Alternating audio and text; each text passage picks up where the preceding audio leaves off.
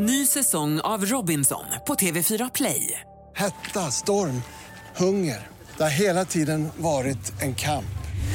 Nu är det blod och tårar. Fan händer just nu. Det. Detta är inte okej. Robinson 2024, nu fucking kör vi! Streama söndag på TV4 Play. Podplay. Redan nu kan du lyssna på samtliga avsnitt från den här säsongen på plattformen Podplay. Ryan och Shayna har haft en kärleksrelation till och från i flera månader. Men en kväll, den 12 oktober år 2012, händer något fruktansvärt i Ryans bostad. Grannar hör att det är tumult i lägenheten och snart kommer ett samtal in till larmcentralen. Det ska snart visa sig att det ligger en avliden person i bostaden. Du lyssnar på Jakten på mördaren. Med mig, Saga Springhorn. Jag vill varna för grovt innehåll i dagens poddavsnitt.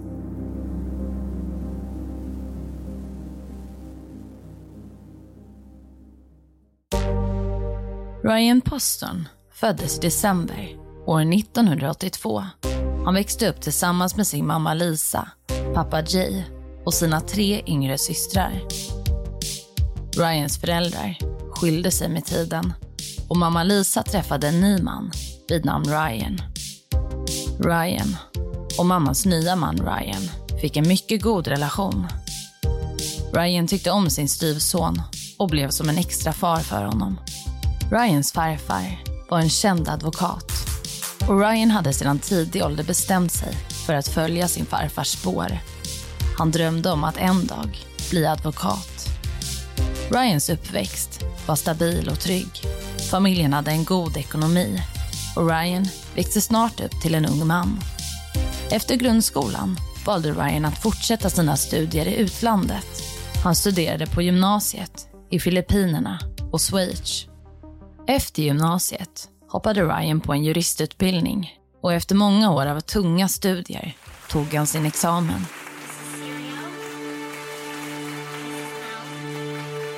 Med juristexamen i ryggen började Ryan senare att arbeta som advokat i Ohio.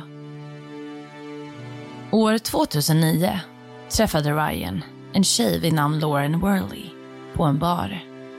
Lauren och Ryan började samtala med varandra på baren och därifrån gick det snabbt. De blev förälskade. Vid den här tidpunkten studerade Lauren på Chase Law School nära Cincinnati och Ryan hade nyligen tagit examen från samma universitet.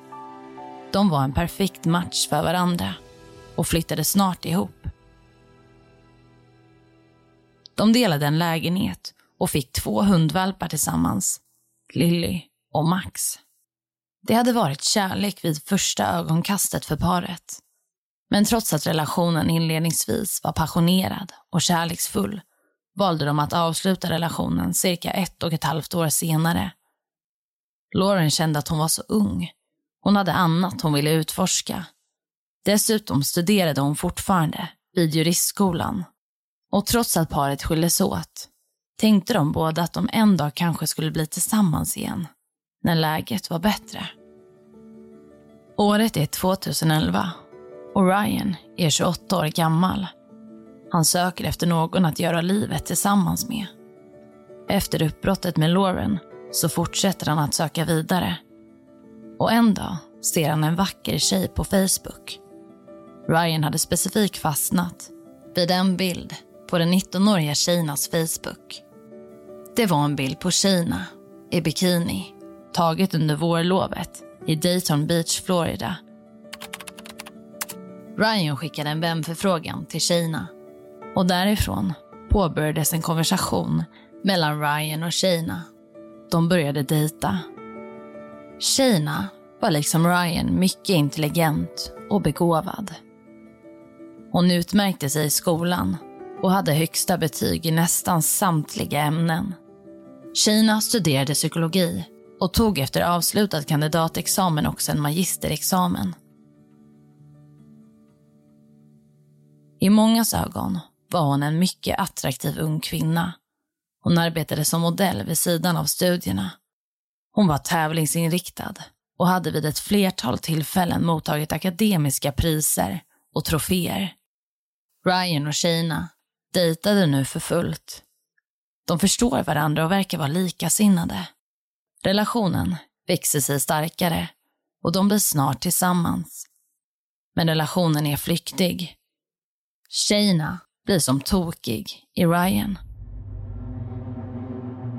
Hon blev besatt av deras relation.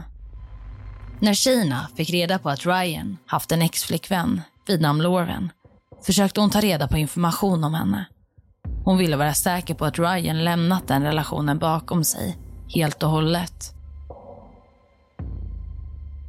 Månader passerar och Ryan börjar bli trött på Shayna. Hon dyker upp oannonserat vid hans lägenhet. Hon vill vara med honom hela tiden. Paret bryter upp med varandra flera gånger, fram och tillbaka. Men det hela slutar alltid med att de blir tillsammans igen. Ryans vänner och familj vet om att Shayna är svår att ha att göra med. Ryan berättar om alla gånger hon dykt upp oannonserat vid hans lägenhet. Utan Ryans vetskap hackar hon sig in på hans Facebook. Hon läser hans konversationer och håller koll på att Ryan inte pratar med andra tjejer. 2011 hade blivit 2012 och paret var fortfarande tillsammans. Ryan upplever nu att tjejerna går överstyr upprepade gånger. Hon är på och för mycket. Ryan uttrycker till sina vänner att hon blivit mer och mer knäpp. När Ryan sitter inne på sitt kontor och arbetar händer det att Kina ringer över 30 gånger per dag. Om han inte svarar i telefon så ringer hon till receptionen på hans arbete och ber om att få prata med honom. Om ingen svarade i receptionen kunde hon ibland dyka upp på kontoret. Men trots att Ryan upplever att tjejerna börjar gå överstyr så förblir de tillsammans. Den 2 oktober 2012 åker Shayna och Ryan till en skjutbana. Ryan hade ett stort intresse för vapen och tyckte om att stå och skjuta på skjutbanan. Den här gången hade Shayna fått följa med. Men Ryan har ingen aning om vad Shayna nu står och tänker när de står där på skjutbanan tillsammans. Tjejerna smsar med sin vän. Hon skriver saker i stil med att hon vill skjuta Ryan. Innan de anlänt till skjutbanan hade tjejerna också smsat samma vän och skrivit följande, citat. När jag går till skjutbanan med Ryan ikväll vill jag vända mig om och skjuta och döda honom och spela som om det är en olycka. Slutcitat. Shayna och Ryans relation blir mer och mer distanserad. Shayna kan inte acceptera vad som håller på att hända. Hon säger till sina vänner att Ryan är en hemsk person att leva med. Hon berättar att han förnedrar henne, både känslomässigt och verbalt. Shayna hävdade att Ryan vid flera tillfällen velat få henne att gå ner i vikt. Han hade också bett henne om att operera brösten. Ryan känner att Kina inte accepterar hans gränser. I ett sms till sin kusin skriver han följande, citat. Det här börjar bli besöksförbudnivå. Galet. Hon har dykt upp tre gånger vid min lägenhet och vägrat lämna varje gång.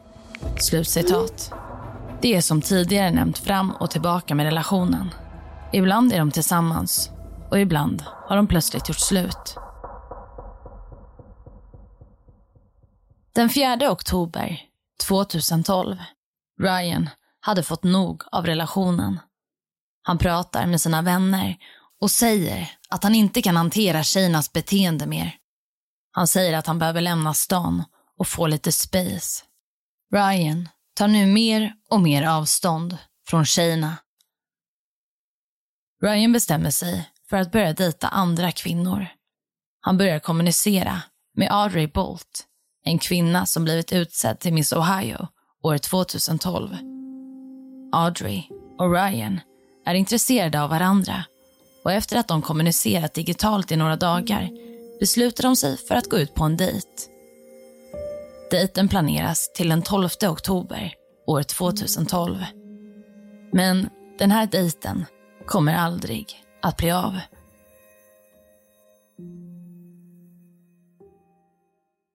Ny säsong av Robinson på TV4 Play.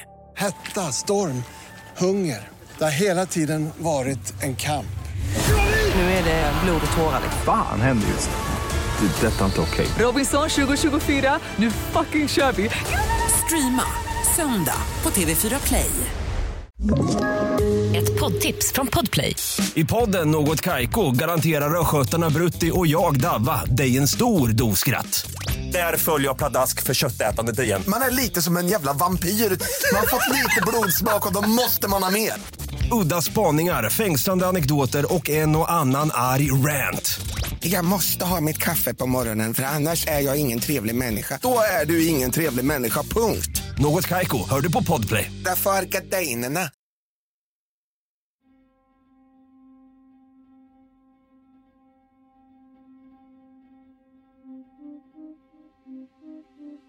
Elfte oktober 2012. Ryan och Shayna har åkt hem till Ryans familj för att äta middag och titta på presidentdebatten. Efter umgänget hemma hos Ryans familj åker de hem till Ryans lägenhet. Ryan säger att han inte kommer kunna träffa Shayna under helgen. Han hade andra planer och behövde därför ha lägenheten för sig själv. Den här natten hävdar Shayna att hon inte mår bra. Hon kan inte sova och ringer till sin mamma under natten. Shaynas mamma blir orolig och åker till Ryans lägenhet. Shayna släpper in henne. På morgonen vaknar Ryan och får syn på Shayna och Shaynas mamma. Han hade sovit utan att märka av något under natten. Det är nu den 12 oktober och Shaynas mamma och Shayna åker iväg till sjukhuset för att undersöka om det är något fel på tjejerna.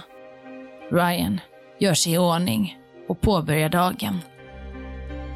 Senare under dagen uppdaterar Shina Ryan på vad läkarna på sjukhuset kommit fram till. Shina skriver att hon fått träffa en specialist och genomgått ett EKG.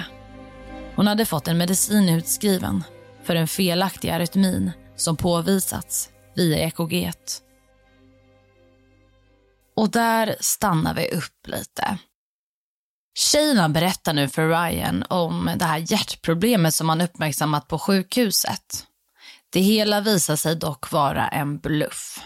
Tjejerna har faktiskt inte varit på sjukhuset den här aktuella dagen, så som hon säger till Ryan. Troligtvis vill hon att Ryan ska känna lite för henne och tycka synd om henne och det är därför hon gör så här. Tjejerna hade faktiskt varit och shoppat i ett köpcentrum den här dagen, men det var ju inget som Ryan visste om. I efterhand har man kunnat konstatera att Shayna gjort flera sökningar på Google i samband med att hon skickat sms till Ryan om det här sjukhusbesöket.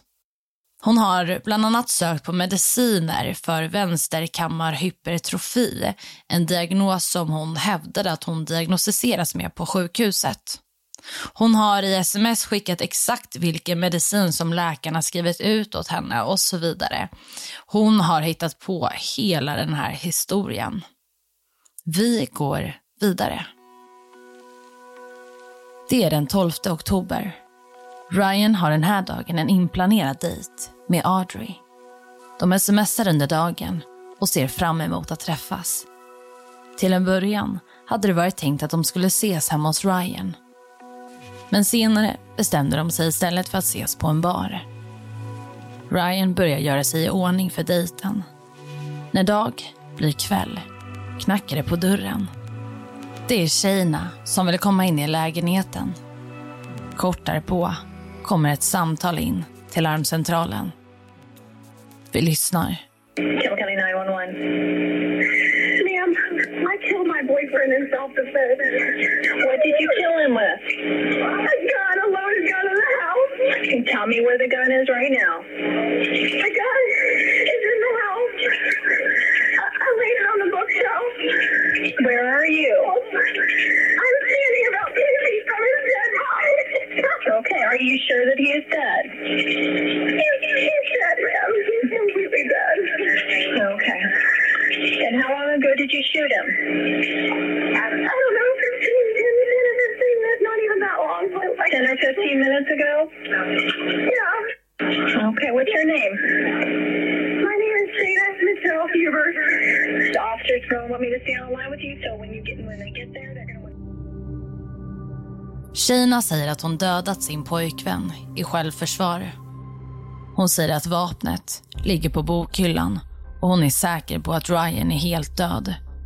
Hon försöker förklara och säger att hon inte är en mördare. Hon berättar att Ryan slagit henne och försökt bära ut henne.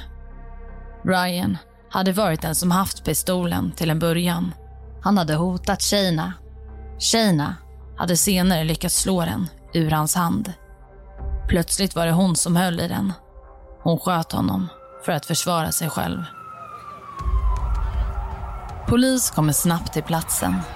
Man hittar avlidna Ryan i lägenheten liggandes med ansiktet neråt i golvet under middagsbordet. Tjejerna får följa med till polisstationen. Och väl i förhörsrummet börjar hon berätta. Hon fortsätter i flera timmar och poliserna som lyssnar till tjejerna tvingas byta av varandra då tjejerna fortsätter att berätta. Timme efter timme. Shayna berättar att hon fått panik när Ryan gjort märkliga ljud ifrån sig. Vi lyssnar. and there's a lamp.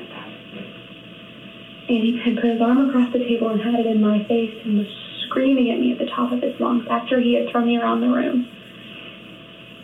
And was saying emotionally to me, F***ing hillbilly. I f***ing hate you. I hate everything about you for what you are and my family.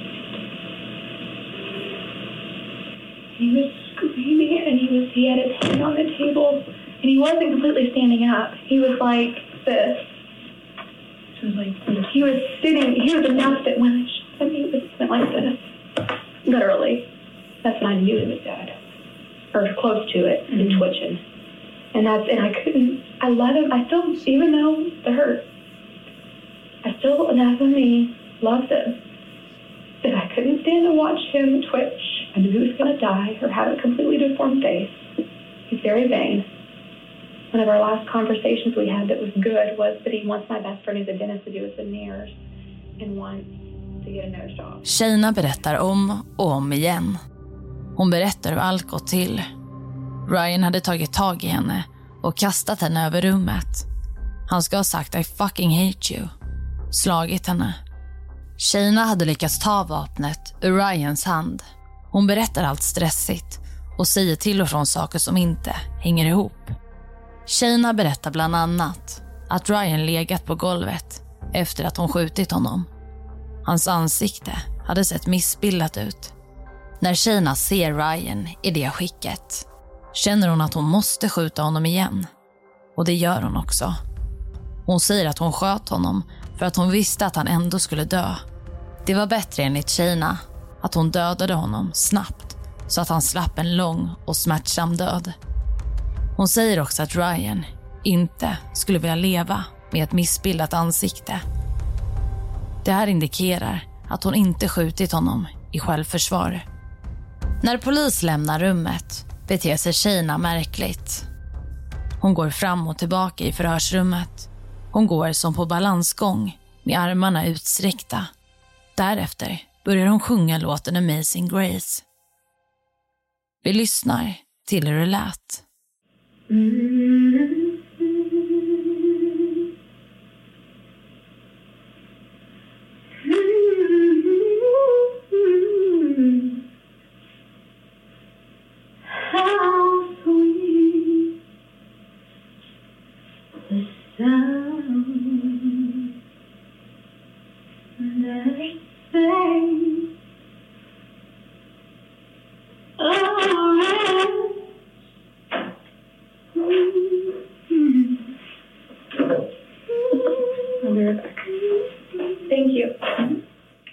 Shana erkänner att det är hon som tagit livet av Ryan. Men hon hävdar att det varit i självförsvar. I efterföljande förhör säger hon saker som får utredarna att reagera. Bland annat så skrattar hon högt när hon drar ett skämt om att ingen kommer vilja gifta sig med henne när de får reda på att hon dödat sin pojkvän i självförsvar. Tjejerna berättar sin historia om och om igen. Men historien lirar inte väl med de fysiska bevisen. Tjejerna åtalas för mordet. Rättegången drog igång den 13 april 2015. Kinas försvarare hävdar att det inte finns några tydliga bevis gentemot Kina. Därför kan hon inte dömas för mordet på Ryan. Men åklagarsidan lyfter fram flera bevis som pekar på att Kina visst är ansvarig för Ryans död. Bland annat hade tjejerna hävdat att Ryan kastat in henne i en bokhylla. Men när man undersöker bokhyllan i Ryans lägenhet så står allt i bokhyllan helt och hållet på sin plats. Ryan hade ställt upp patroner i bokhyllan som fortfarande stod uppradade på sin plats. Det fanns inget som antydde på att tjejerna kastats in i bokhyllan. Lägenheten vittnade inte heller om att tjejerna kämpat för sitt liv. Allt i lägenheten är i full ordning, bortsett från den blodiga scenen kopplat till skotten mot Ryan. Tjejerna hade också hävdat att Ryan under attacken mot henne låst in sig i sovrummet. Man frågade sig varför den som attackerat låst in sig. Det visade sig också att tjejerna under attacken googlat på hur man lyckas få upp en låst dörr med hjälp av ståltråd.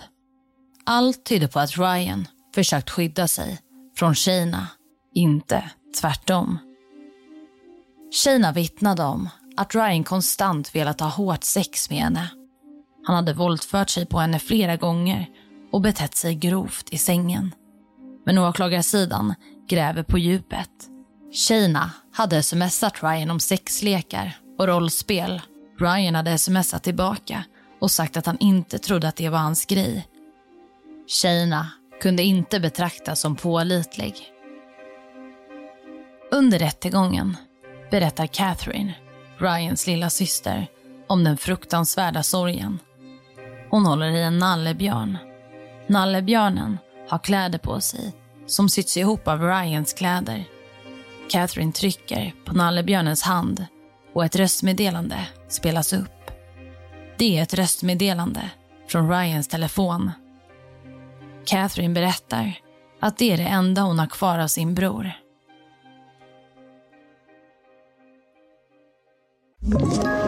Ett poddtips från Podplay. I podden Något Kaiko garanterar östgötarna Brutti och jag, Davva, dig en stor dos skratt.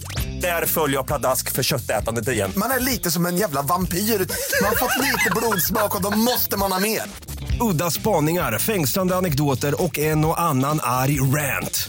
Jag måste ha mitt kaffe på morgonen för annars är jag ingen trevlig människa. Då är du ingen trevlig människa, punkt. Något Kaiko, hör du på Podplay. Därför är gardinerna. Den 23 april år 2015 döms Shayna för mordet på Ryan. Shayna är då 24 år gammal. Hon tittar chockerat på domaren när han läser upp domen. Tjejerna dömdes till 40 års fängelse för det kallblodiga mordet på Ryan. Men den 15 augusti år 2016 tar allt en oväntad vändning. En domare beslutar att tjejerna ska få en ny rättegång. Det hade visat sig att en av jurymedlemmarna som närvarade vid den tidigare rättegången varit fälld för ett mindre brott som han utfört cirka 20 år tidigare. Enligt regelverket fick inte en dömd brottsling vara delaktig som jurymedlem. Kina får därför en ny chans. 18 augusti 2018 påbörjas den andra rättegången. Kina berättar om allt, en gång till. And he picked me up from an awkward angle and threw me from the doorway of his bedroom into the other room. When he was first shot, he let out a really loud noise that sounded like an animal. It sounded like a bear, some type of wild animal. And it really freaked me out. I thought that he was going to snap my neck because of the way that he was jerking my my head around. And he had all of his weight on me and he was he had all of his weight on my body and he was jerking my head around. Den 29 augusti 2018 faller domen på nytt. Sheina dömdes till livstidsfängelse med möjlighet till villkorlig frigivning år 2032. Senare gifte sig Kina med en kvinna i fängelset. Men vidare tvingas hon byta anstalt och paret skiljer sig. Och det var allt för dagens avsnitt.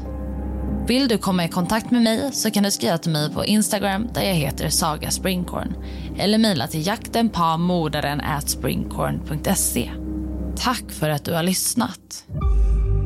I nästa vecka av Jakten på mördaren kommer du kunna lyssna till följande fall. I februari år 2019 inträffade en dödlig båtolycka som tog livet av en ung kvinna. Frågan om vem som bar ansvaret för kvinnans död stod i fokus. Kort därefter avled en av personerna som varit inblandad i olyckan. Och tragedierna fortsatte som på rullande band. Om du inte orkar vänta och vill lyssna på avsnittet redan nu så kan du göra det helt gratis i appen Podplay eller på podplay.se.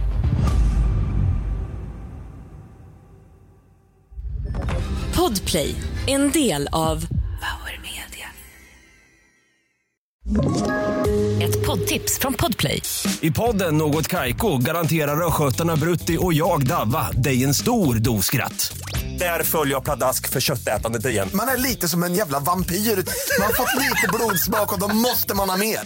Udda spaningar, fängslande anekdoter och en och annan arg rant. Jag måste ha mitt kaffe på morgonen för annars är jag ingen trevlig människa. Då är du ingen trevlig människa, punkt. Något Kaiko, hör du på Podplay. Därför arkadeinerna.